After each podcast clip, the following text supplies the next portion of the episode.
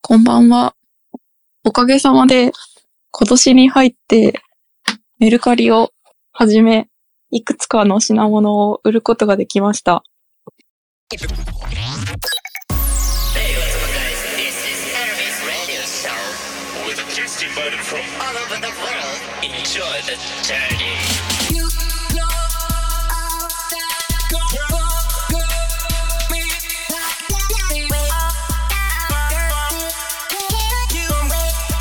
when the sun lays eyes on me. はい、皆さんこんばんは。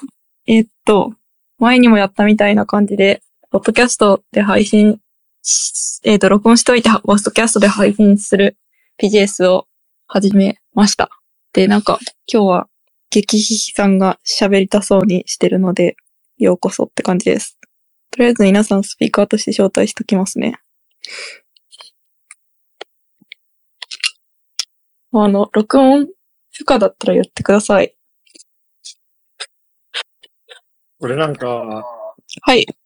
スペースを始めると、はい。通知飛んでくるようにできるじゃないですか。え、そうなのえ、なんか、そう。できるはずなんだけど、それをどうやるか忘れちゃって、はい。どうしようみたいな。え、それは、その、なんていうの、誰、誰がスペース始めてもってこといや、この人がスペースで、スペース始めるか、スペースでスピーカーになると飛んでくるみたいな。え、そんなんあるんだ。うんうんうん。ええ 知りませんでした。あでも、とりあえずなんか、激ひさんは今日あの、なんか、DM で共有みたいなやつで送っといたよ。設定の方法なんですけど、通知してほしい人のホーム画面に行って、なんか通知マークみたいなのを押したらスペースが選べますよ。ええありがとうございます。先生。先生、先生ではないめっちゃやつですかそれとは別。うんもう一度言ってください。え、ライブ放送のみみたいなやつとは別。えー iPhone ですか ?Android ですかアンドロイドです。あ、私 iPhone なのでもしかしたら、こうアプリの仕様が違うかもしでもれ今ないです。通知来てる人の画面に行っても、出てこない。なんか、その人のホーム画面のベルマークを押すと、ツイート、ライブ動画、スペースみたいなのが選選べます。全、全部通知は無理なのかななんかどれか選べるみたいな仕様でした。とりあえず皆さん、スピーカーとして招待、招待しときますね。え、で、激ひひさんはなんか話したいことがあったんじゃないですかいや、あの、毎日夜スペースすることにしてるというだけです。おお。え、毎日夜スペースすることにしてるんですか昨日はできなくて悲しかったです。あれ、おそらく PG さんのせいじゃなくて、あの、ムッピのせいなので、はい。 PGS はどういうことを喋る場なんですかえ、なんか、ポッドキャストで配信するときに、なんか自分の、なんだろう、専門とか、自分の趣味とか、なんかオタク語りしてくれると一番楽しが、楽しいと思います。うーん。今3体読んでます。おえ、なんかんですかえっと、最後の死神衛星のはい。ジョーを読み終わって、おで、でに取りかかるかどうかっていうとこです。 おお。いや、私は、あの、なんだっけ。に、に、二つ目までしか読んでないんですよね、実はまだ。なるほど。三巻目も読みたいんだけど、なんか体力がなくて読めてない です。なんか私もだいぶ何度か挫折して、すごい、すごい読むのに時間かかってます。一番最初のストーリーだいぶ忘れつつある。ああ。なんか結構登場人物がコロコロ変わるので大変ですね。確かに、なんかそれにこう、なんか中国っぽい名前、覚えるの難しいっていうか、読み方が覚えられないです。 読み方を覚えられないですね。いや、でも3体、面白いですよね。いやー、ベストセラーになるだけはあるな、みたいな。はい、そうそうそう。なんか、なんだろう。SF って、結構、なんか、その、なんていうの、欧米か日本かしか読んだことがなかったので、なんか、その、SF ってっていうか、そもそも小説がで、なんか、その、本体は結構、なんか中国っぽい感じが出てくるのが、なんか斬新で面白いなって思いました。斬新なんか、もう自分が今まで見たことない感じうん、なるほど。なんか、逆にその、一番最初、文、文学のシはいーはいンはい。があるじゃないですか。なんか、あそこが結構重たくて、自分的に。ああ、なんか最初それで、うーん、これ読めるかなってなって、ちょっとお休みしてたんですけど、そこを読み終わったらなんか一気になんか文、文体が軽くなって、 なんだこの落差はと思って。確かに確かに確かに。そうね、なんか、あの、そうですね。そこの文革のシーンは結構なんか、なんて言うんだろう。なんか人いっぱい死ぬし、なんか辛かったよね。辛かったですね。わかります。 なんかちょっと書き方、字の文も文革のシーン重々しい気がしましたね。ああ、なるほど。そうなんだ。なんかその、書き分けてるんですかね。いや、わかんないです。あの、訳、訳してる人が一人じゃないので、そっかそっか。それもあるかなとか思ったり。なるほど。なんか、ピジェさんと話すと、標準語に釣られますね。 関西弁、関西弁の先生になってもらうんだけど。なんかね、えっと、練習したのが、なんか、雨降っとるでっていうのだけ、あの、ちゃんと言えるんですけど、ちゃん いとや、言えてる。今、今全然ちゃんと言えてなかっええー、えた。え、あ、雨降っとるでー、うん、雨降っとるで。あれ雨、雨降っとるで。い意識すると難しいですね。雨降っとるで。雨降ってんで。雨降ってんでうん。雨降ってんで傘持っていき、みたいな。雨降ってんで傘も、かえ、え、ちょっと待って、もう一回言ってください。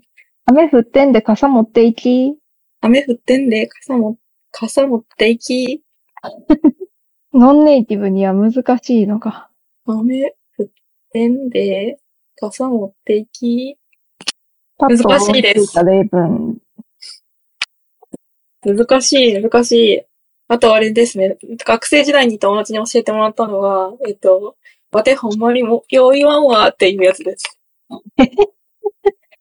なん、それどこで使うって教えてもらったんですか で、なんか褒められた時に言う言ったらいいよって言われました。いや、ピジェさんさすがですね。わてほんまによう言わんわ。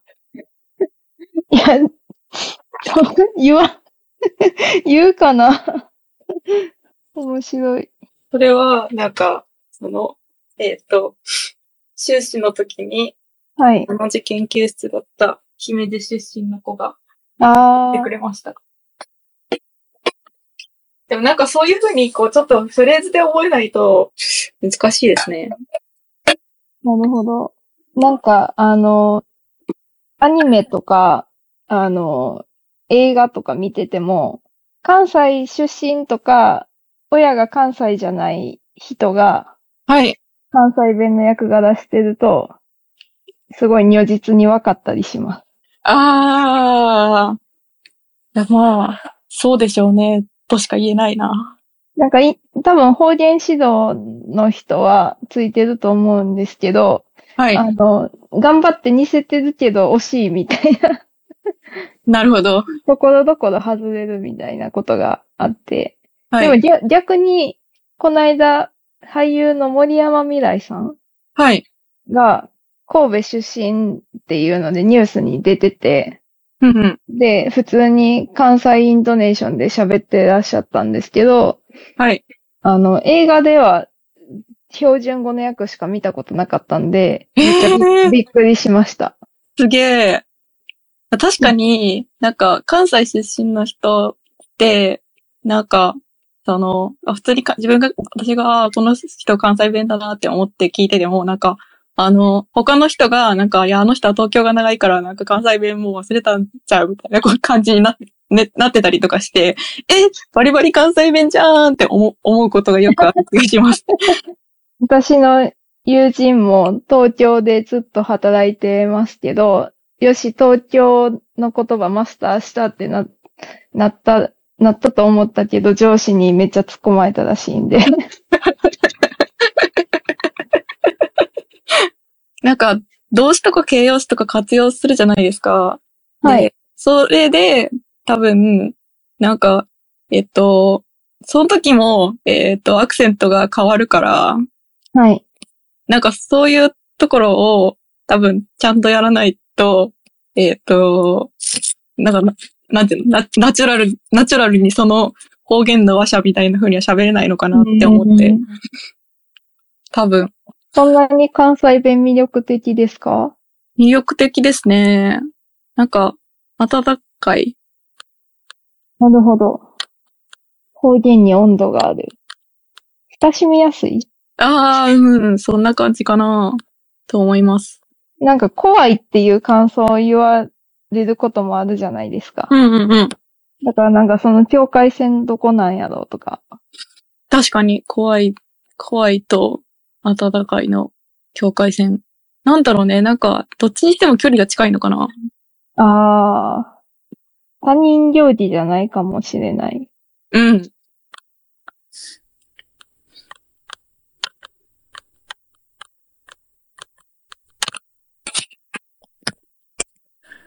あとなんか、その、なんていうの、首都圏らへんの方言喋ってる人は、こう、ほぼ標準語だから、その、なんていうんだろう、オンオフがないっていうか、なんか、だから砕けたバラエティを習得したいという気持ちがあると思います。なるほど。オンオフがない。それはちょっと新しい視点かもしれないです。自分の中にはなかったです。うん。なんか、よそ行きと友達用みたいな。ああ、なるほど。確かになんか何個か段階あるかもしれないですね。うんうんうん。関東の人と敬語で喋るときと関西の人と敬語で喋るときでまず違うし、ああそう、そうそうそう、その、な、なんだ、それ、その、関西の人同士が敬語で喋ってても、なんか、その、親しみがあるんですよ。なるほど。温度が高い。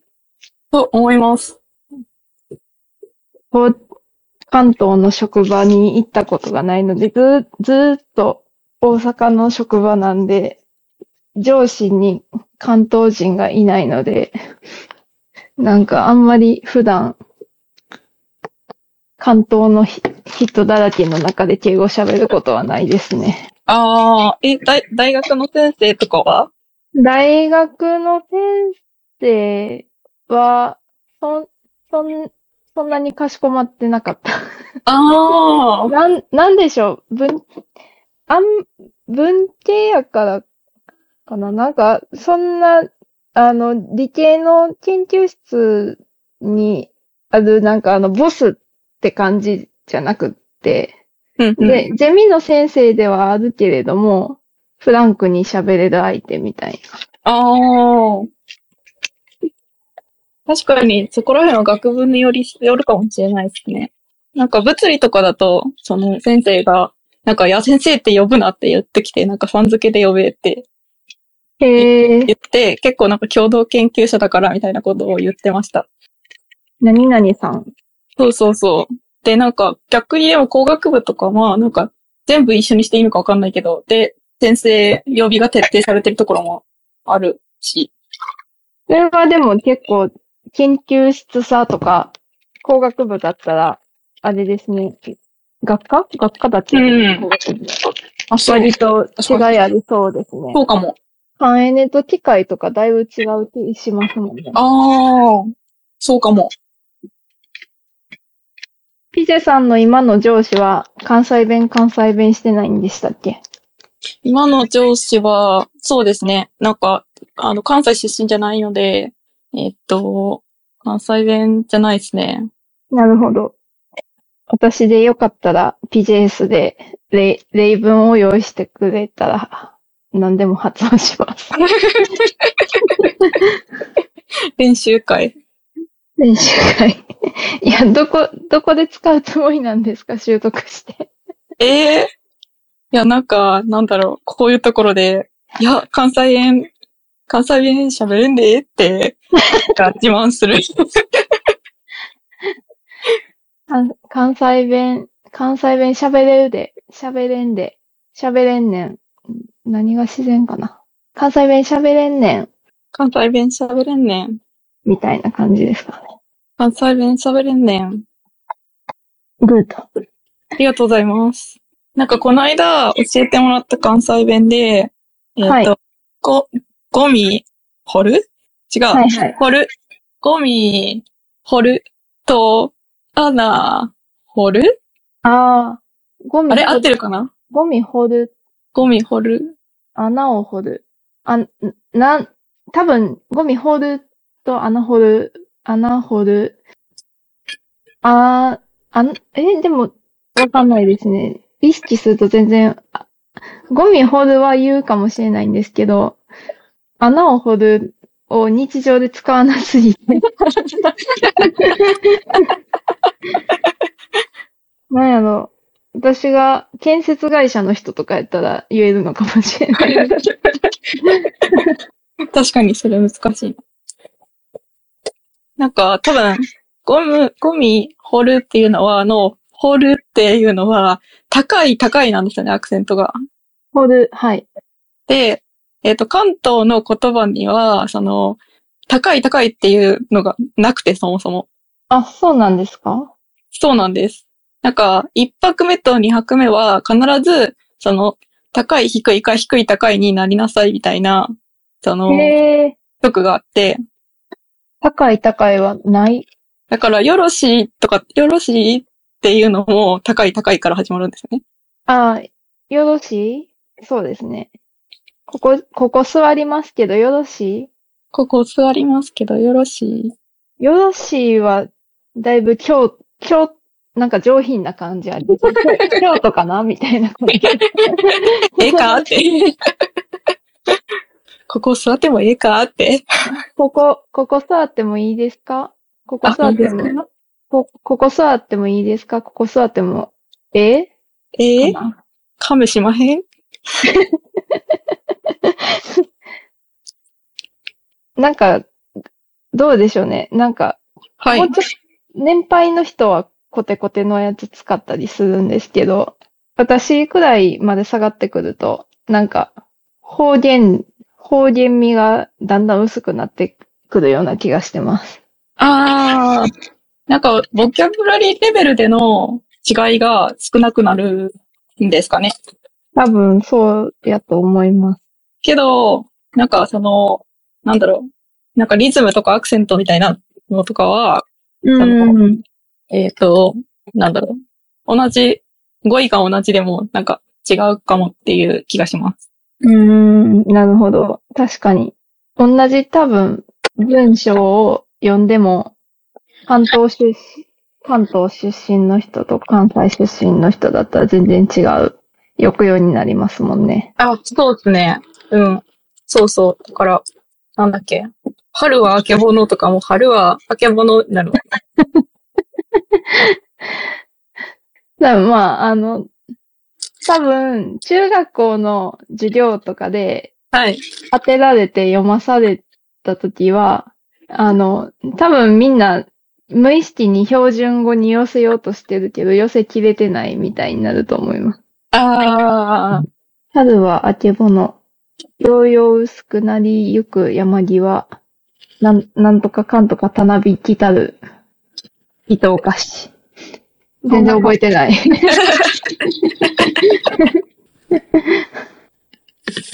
なんか、その、本当かどうか知らないですけど、この間ツイッターで、なんか、その、古文は関西弁で読んだ方が、なんかリズムが綺麗みたいな、 あなんか見ました。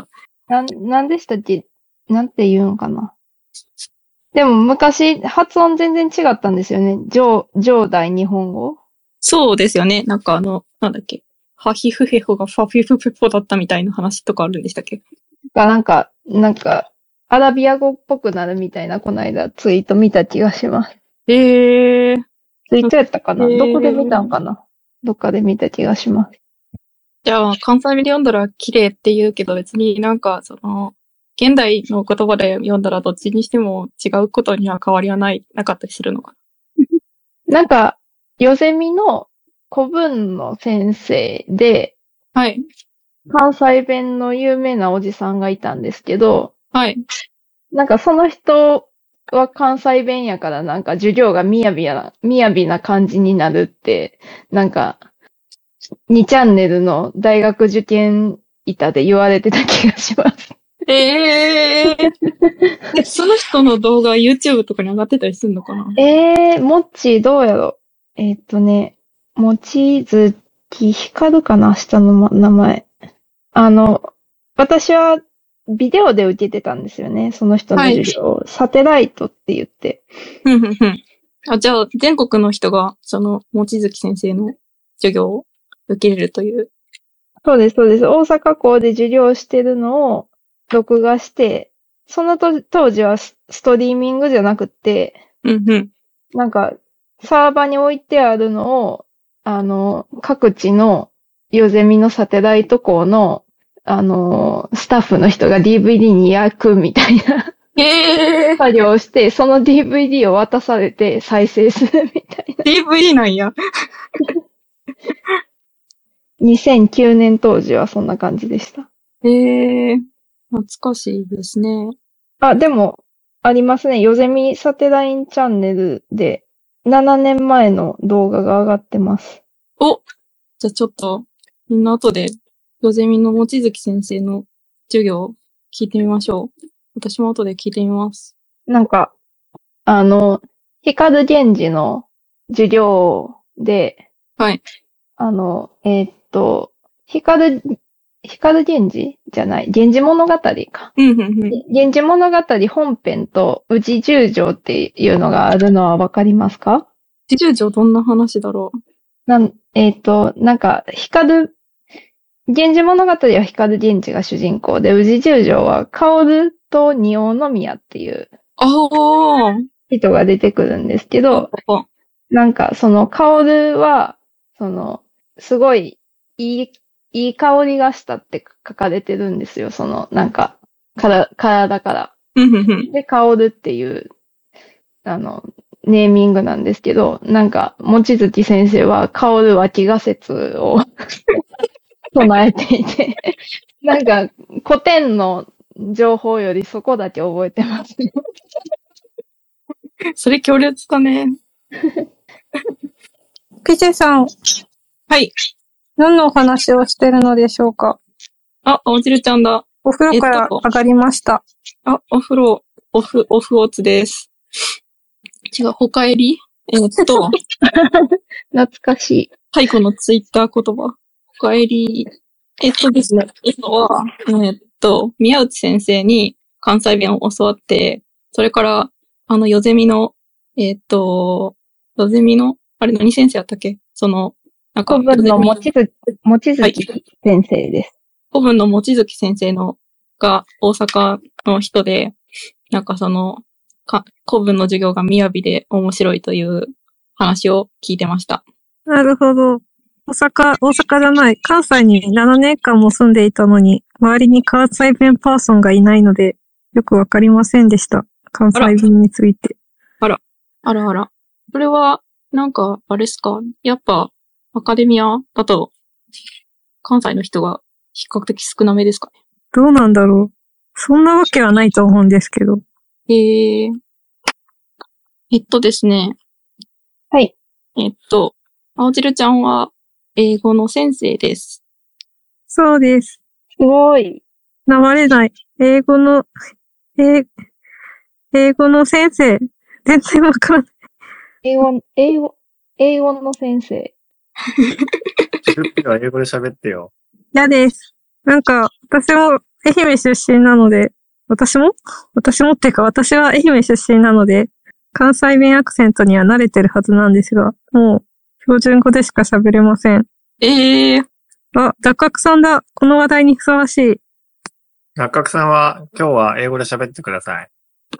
英語または関西弁です。英語はそう関西 難しすぎる。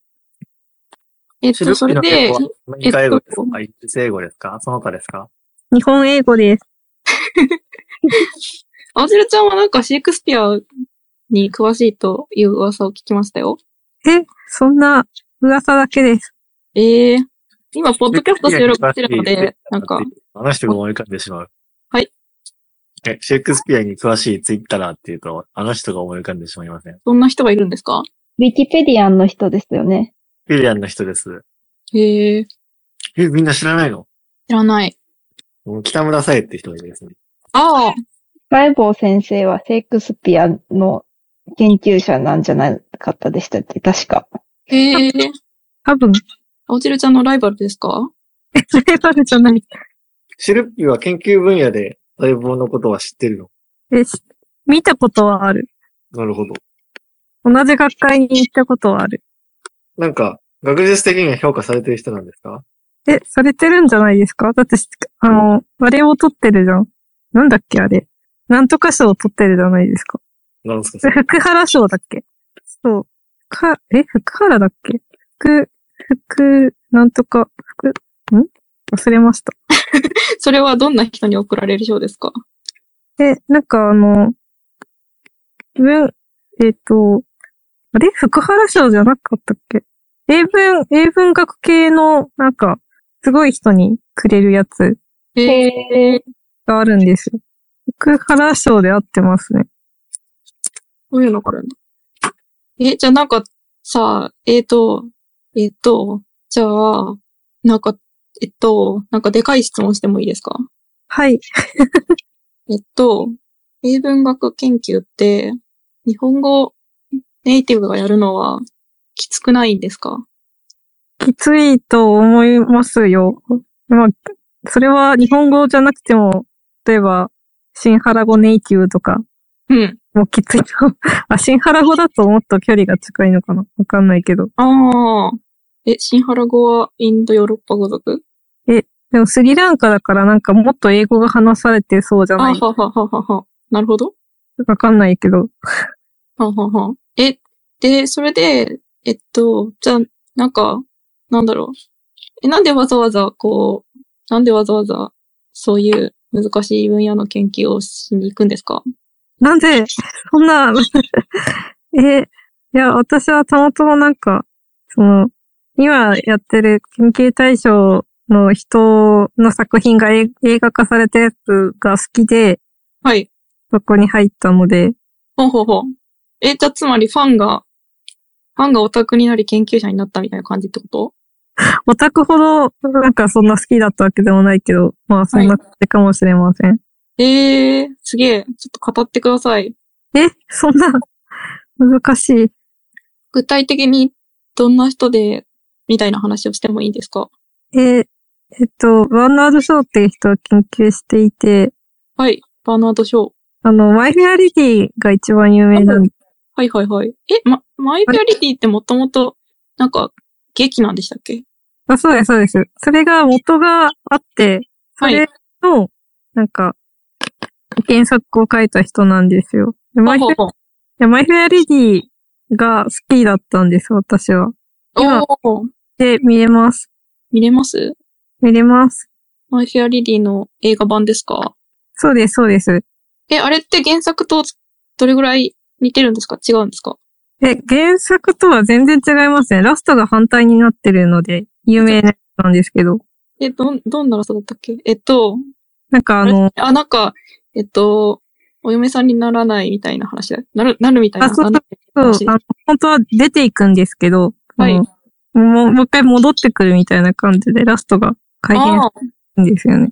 ーえーえ、んちょっと待って。えっと、どっちだっけどっちはどっち で、なんか女性が、そはのい、花売り娘にから、レディーになって、はいはいはい。出てい、本当は出ていくんですけど、うんうんうん。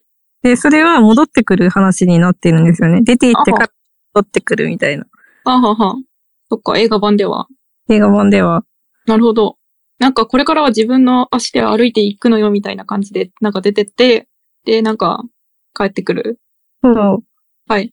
帰ってくる話なんですが、は、すごい、あ、なんでもないです。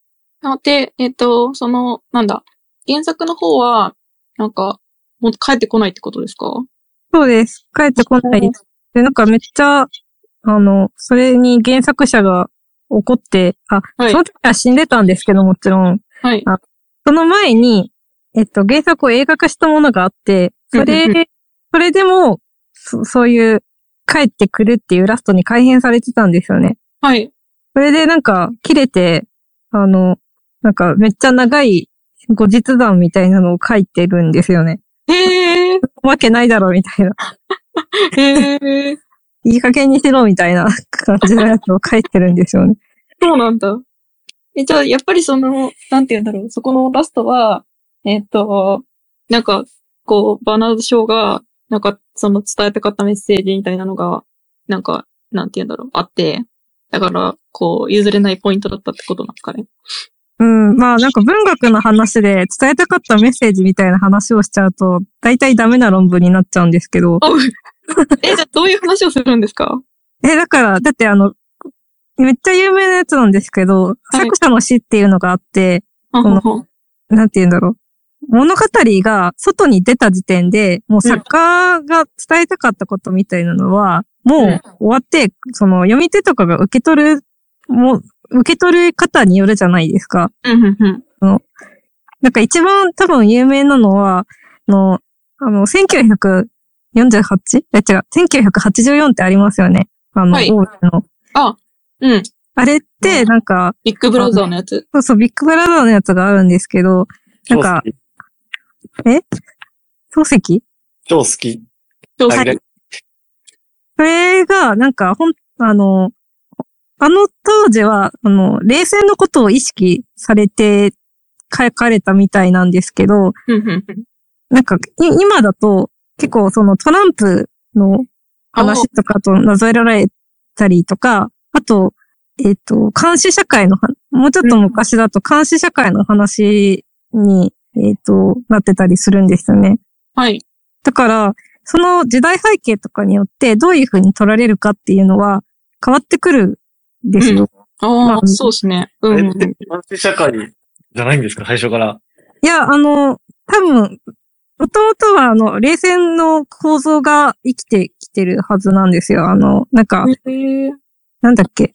あの、な、な、なな、ユーラシアじゃなくて、なんだっけ。あの、お、おそう、おせ、おそう、なんとかみたいな。 あの、なんうかん、えーっと、でかい国があって。そうで、なんか3つぐらいに国が分かれてて、で、それに、それの構造を、あの、が、本当は、なんかあったっぽいんですよね。うんうんうん。え、でも本文読んでもそこの構造ってそこまで本質的じゃないような気がするんですけど、どうなんでしょええそうかな。う。確かに超大国として戦争をしているけれども、超大国と超大国が、と超大国の3つあって戦争をしてるけど、なんだろう。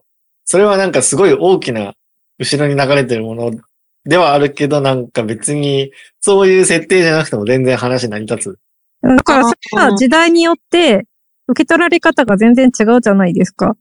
うんえうん別に1940なんか冷戦の時代に生きてたら多多分、この、その、他国と争い、争ってはな、あの、戦場が登場するわけじゃないので、はい争ってるわけじゃないけど、あの、もう、戦いがあるんだなと思うし、トランプの時代だったら、これはまさに今の世界のことを言ってるに違いないと思って多分売れたんだと思うし、うんうんうだんから、そ、その作家のなんか伝えたいことみたいなのはもういなくなって、さ作作家自体が、もうさ、なんか作家っていうのはただにもう死んでしまったものなんだっていうのが、はい。あの、あるんですよ。うんうんうん。これなんかバルトっていう哲学者が言ってることなんですけど。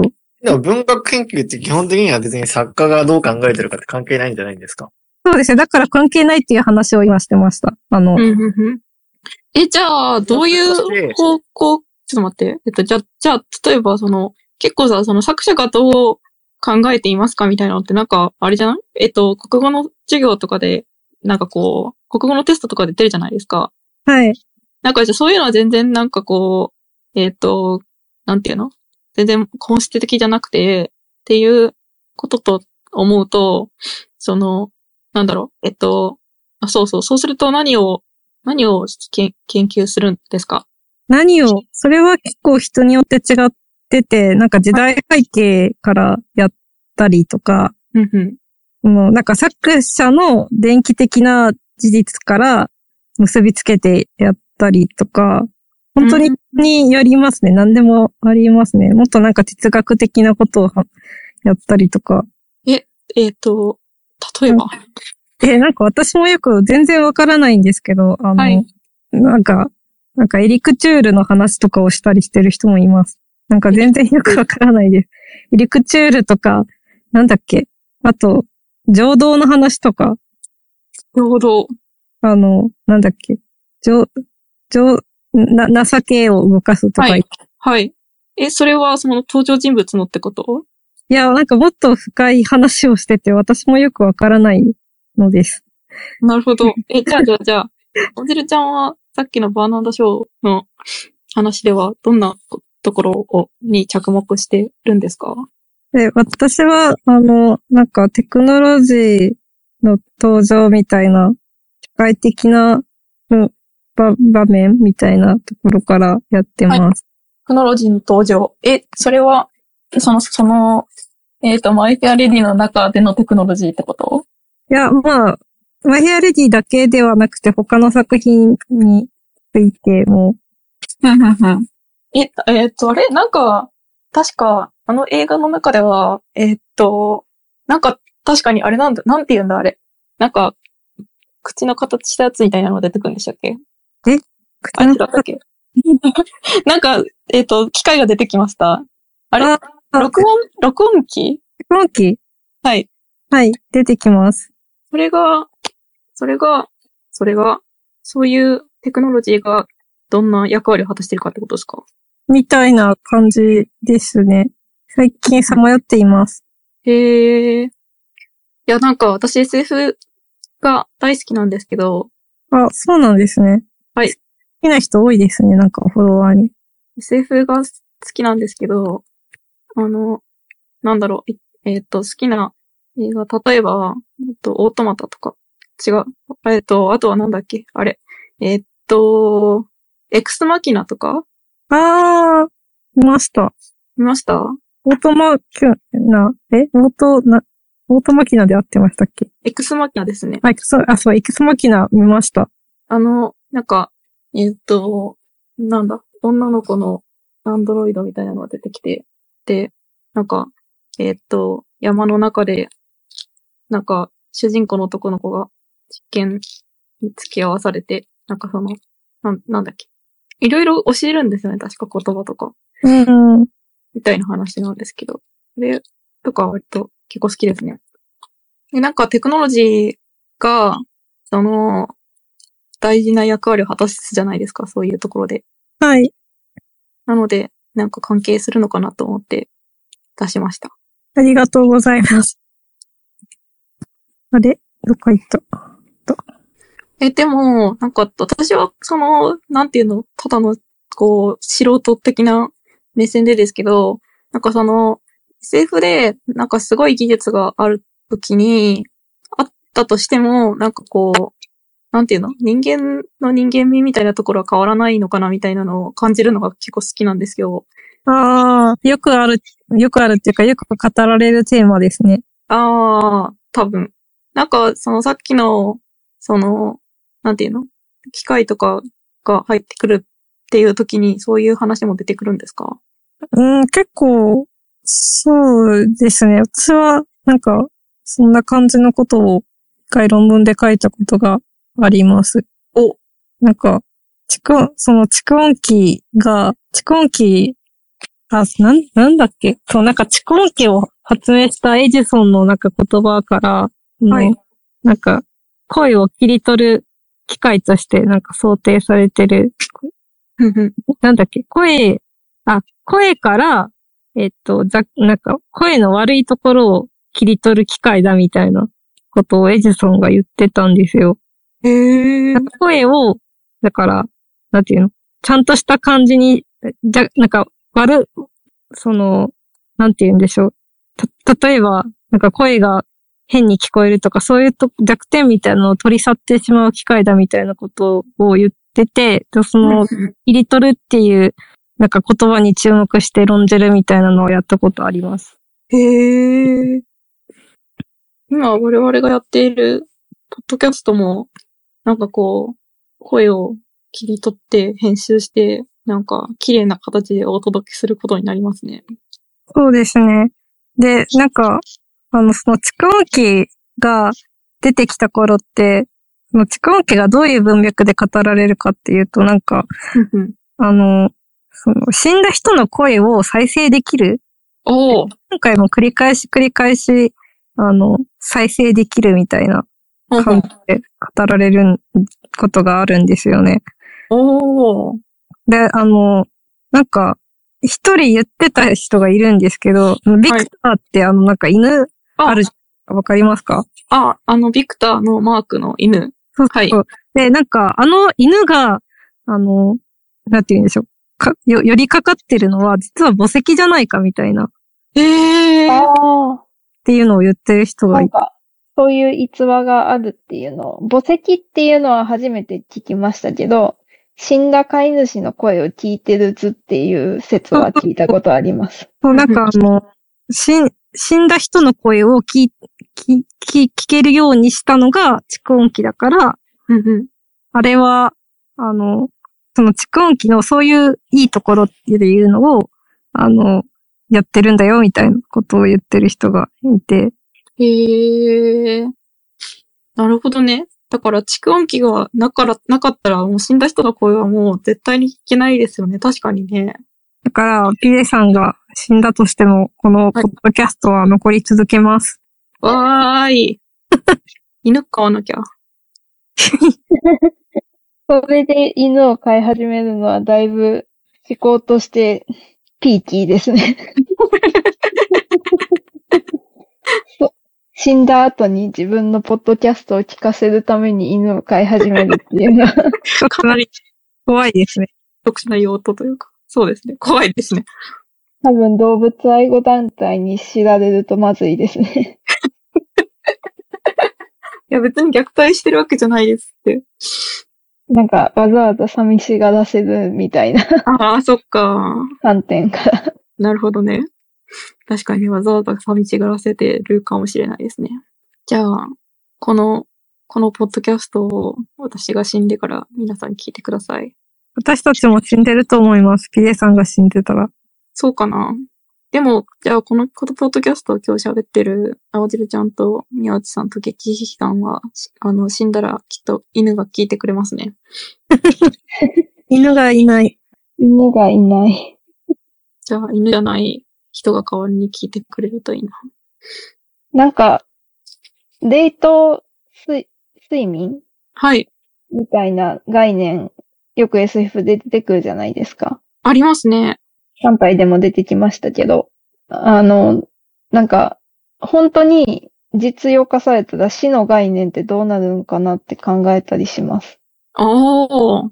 え、冷凍睡眠って、でも、あれって、なんだろうその、ど、どういうやつなのかなえっと、イメージ的には、なんか、その、眠った状態で冷凍しといて、で、なんか、その、未来の、なんか100年後とかに解凍して、そのまま、こう、元気いっぱい動けるみたいな感じそんなイメージです。はい。なんか宇宙船で、こう、宇宙を移動するときとかによく使いますよね。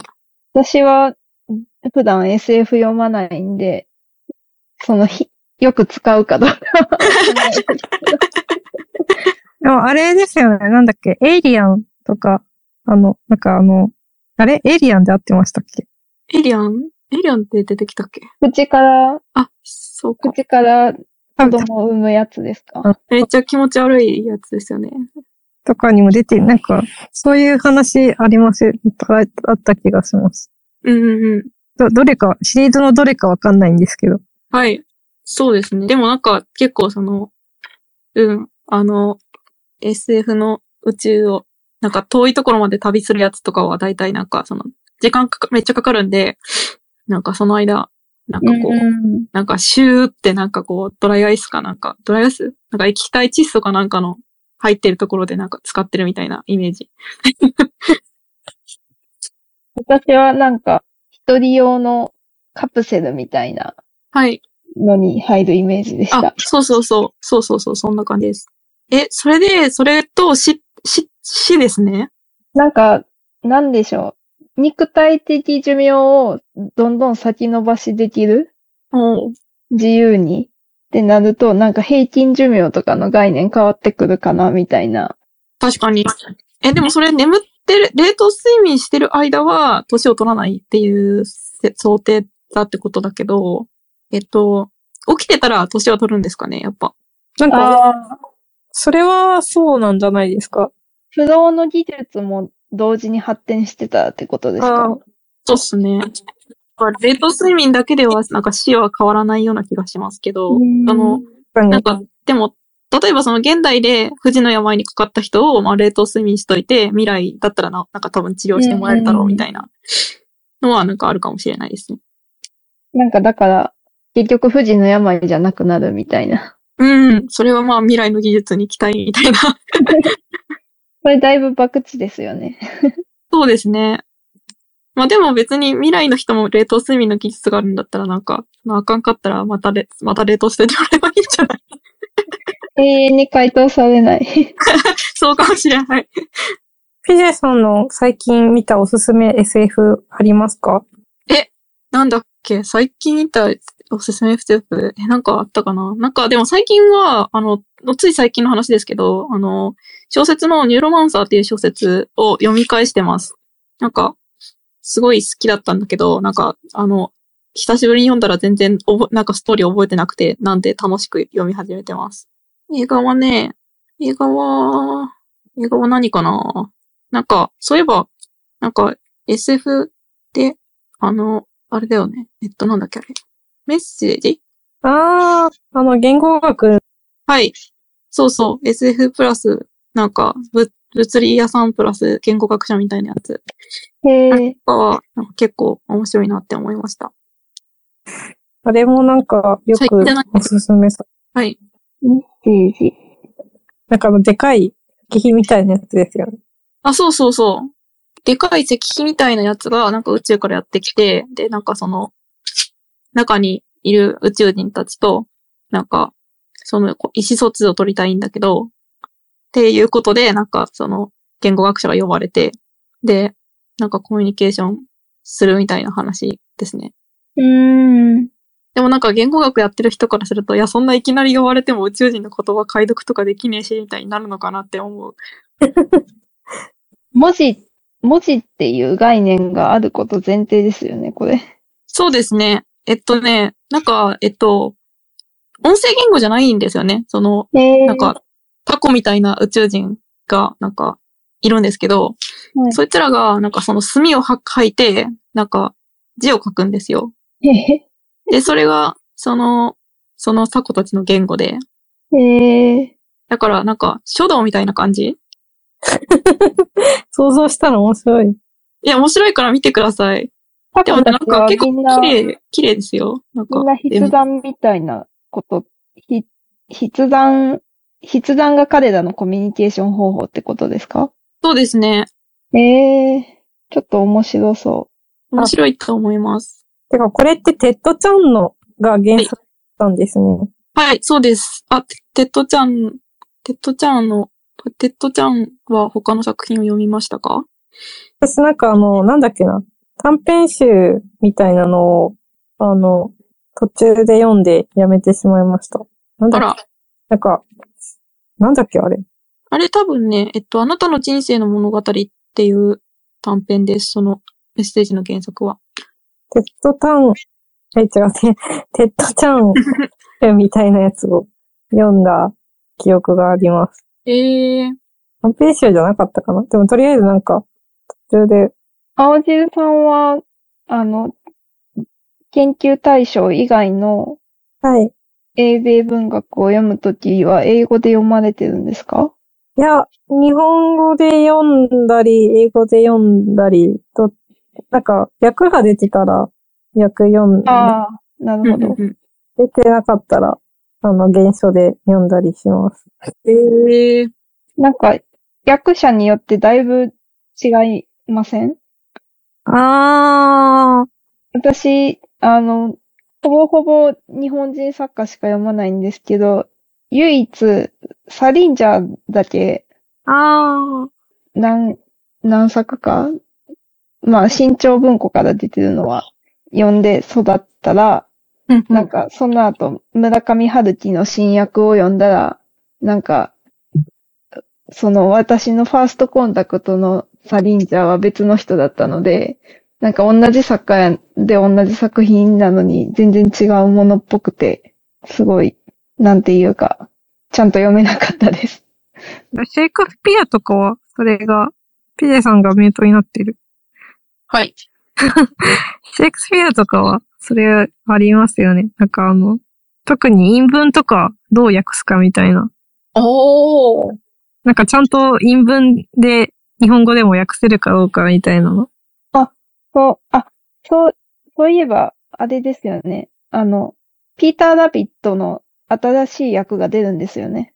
あそうなんですね。あ、なんか、だんだん出していくみたいなやつでしたっけだ、だんだんというか、なんか、なんなんて言うんだろう。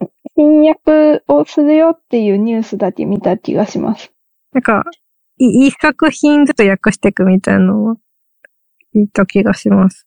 あ、へえ、あ、観光を開始しますって書いてますね。著作権が切れたんですかねわかんないけど。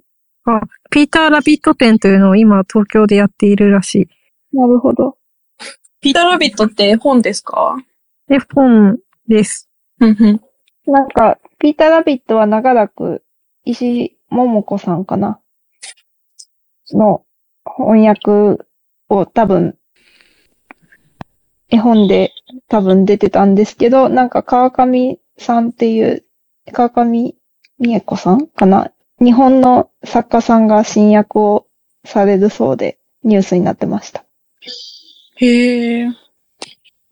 その、青汁さんが陰文の訳し方って言って思い出しました。なんか、そのピーター・ラビットもちょっと、そういうなんか、リズム感のある部分があるって書いてある気がします。へえ。そこをどう訳すかが醍醐味みたいな。なんか絵本は大事そうですよね。子供に伝わる文章ってなるとだいぶハードル高い気がしますね。うんうんあ、でもどういくんでしょうかね。なんか、あの、子供向けにするのか、大人が読めるピーター・ラビットみたいにするのか。ああ、なんかニュースで、その、新しい役の引用みたいなのを見た感じでは、子供向けかなって思いました。なるほど。次の話題に移りますかなんか、何がいいか。次の話題は何でし ょう最近あったニュースといえば、はいなんでしょうか。あ、てか、激筆さんがいなくなった。そうですね。なんか、大して話してくれなかったですね。大して話してくれる。いつもはもっと饒舌なんですかめちゃめちゃ喋りますよ。じゃあ私が邪魔しちゃったかしら。いや、多分今日は気分じゃなかったんじゃないでしょうか。そういう時もあります。なんか、大人数がいるスペースって難しいですああ。か。話すタイミングみたいな。これなんか他の人のスペースでも話してるんですけど、なんか、同時に喋っちゃうとか、うんうんうん。その対面の対話だと目線とかで話すタイミングとかわかるじゃないですか。はい。なんか言おうとしてるなみたいな。うん。でも全然それは聴覚では感じ取れないから、そうですね。話す、話しますの札とかがあったらいいんですかね。ああ、あれなんかこれ一応手を挙げるとかなかったでしたっけあー、そういうのも確かに。うん。多分、そのスペースでは。 じゃんけんをしたらラグがあってできな、できなかったです。ちょっとピース出してる。なるほど。百角さん方言の話をしないんですか関西弁のアクセントを習得するために、どう、どうしたらいいのかを教えてほしいです。やはりスピードラーニングみたく関西弁の言葉のシャワーを。 なん、言葉のなん手ではしたっね、けあの、見本、見本の後に続けて、あー、シャドーイング。シャドーイングが一番いいんじゃないですかなるほど。なんか、羽打ってる気がするけど、どこで帰ってきてるんだろう。まあ、いいか。そうですね。なんか、その、たくさん聞くといいっていうのは、なんか、落語をおすすめされました。ああ、確かに留学生とかもなんか落語聞いてるとかって言ってました。へえ。え、上方落語、落語って関西弁でやってるんですかそれ、落語全然見たことない。私も落語見たことないです。えっと、なんか以前、えっと、コテコテの人に教わったやつは、関西弁でしたね。ええー、あ、でも多分、桂小枝とか、めっちゃ関西弁やと思います。ああ、確かに。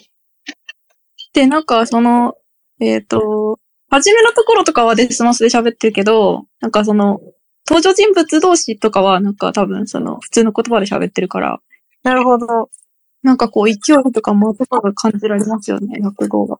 あとは、関西ローカルの番組を見るああ。多分、あの、関西弁話者が圧倒的に多いので、関西ローカルは。うんうんうん。確かに。テレビ買わなあかん。 TVer で見れますよ。そうか。関西ローカルの番組ですね。そうすると、なんか地元の情報もい一度に手に入るから結構なんかお得な感じがします。じゃあ他になんか話したいことがある人がいなかったら、今日は短いですけど、スペースここら辺で終わりにします。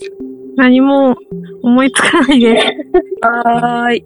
じゃあ、まあ、そのうちまたやります。お疲れ様です。ありがとうございます。あーありがとうございました。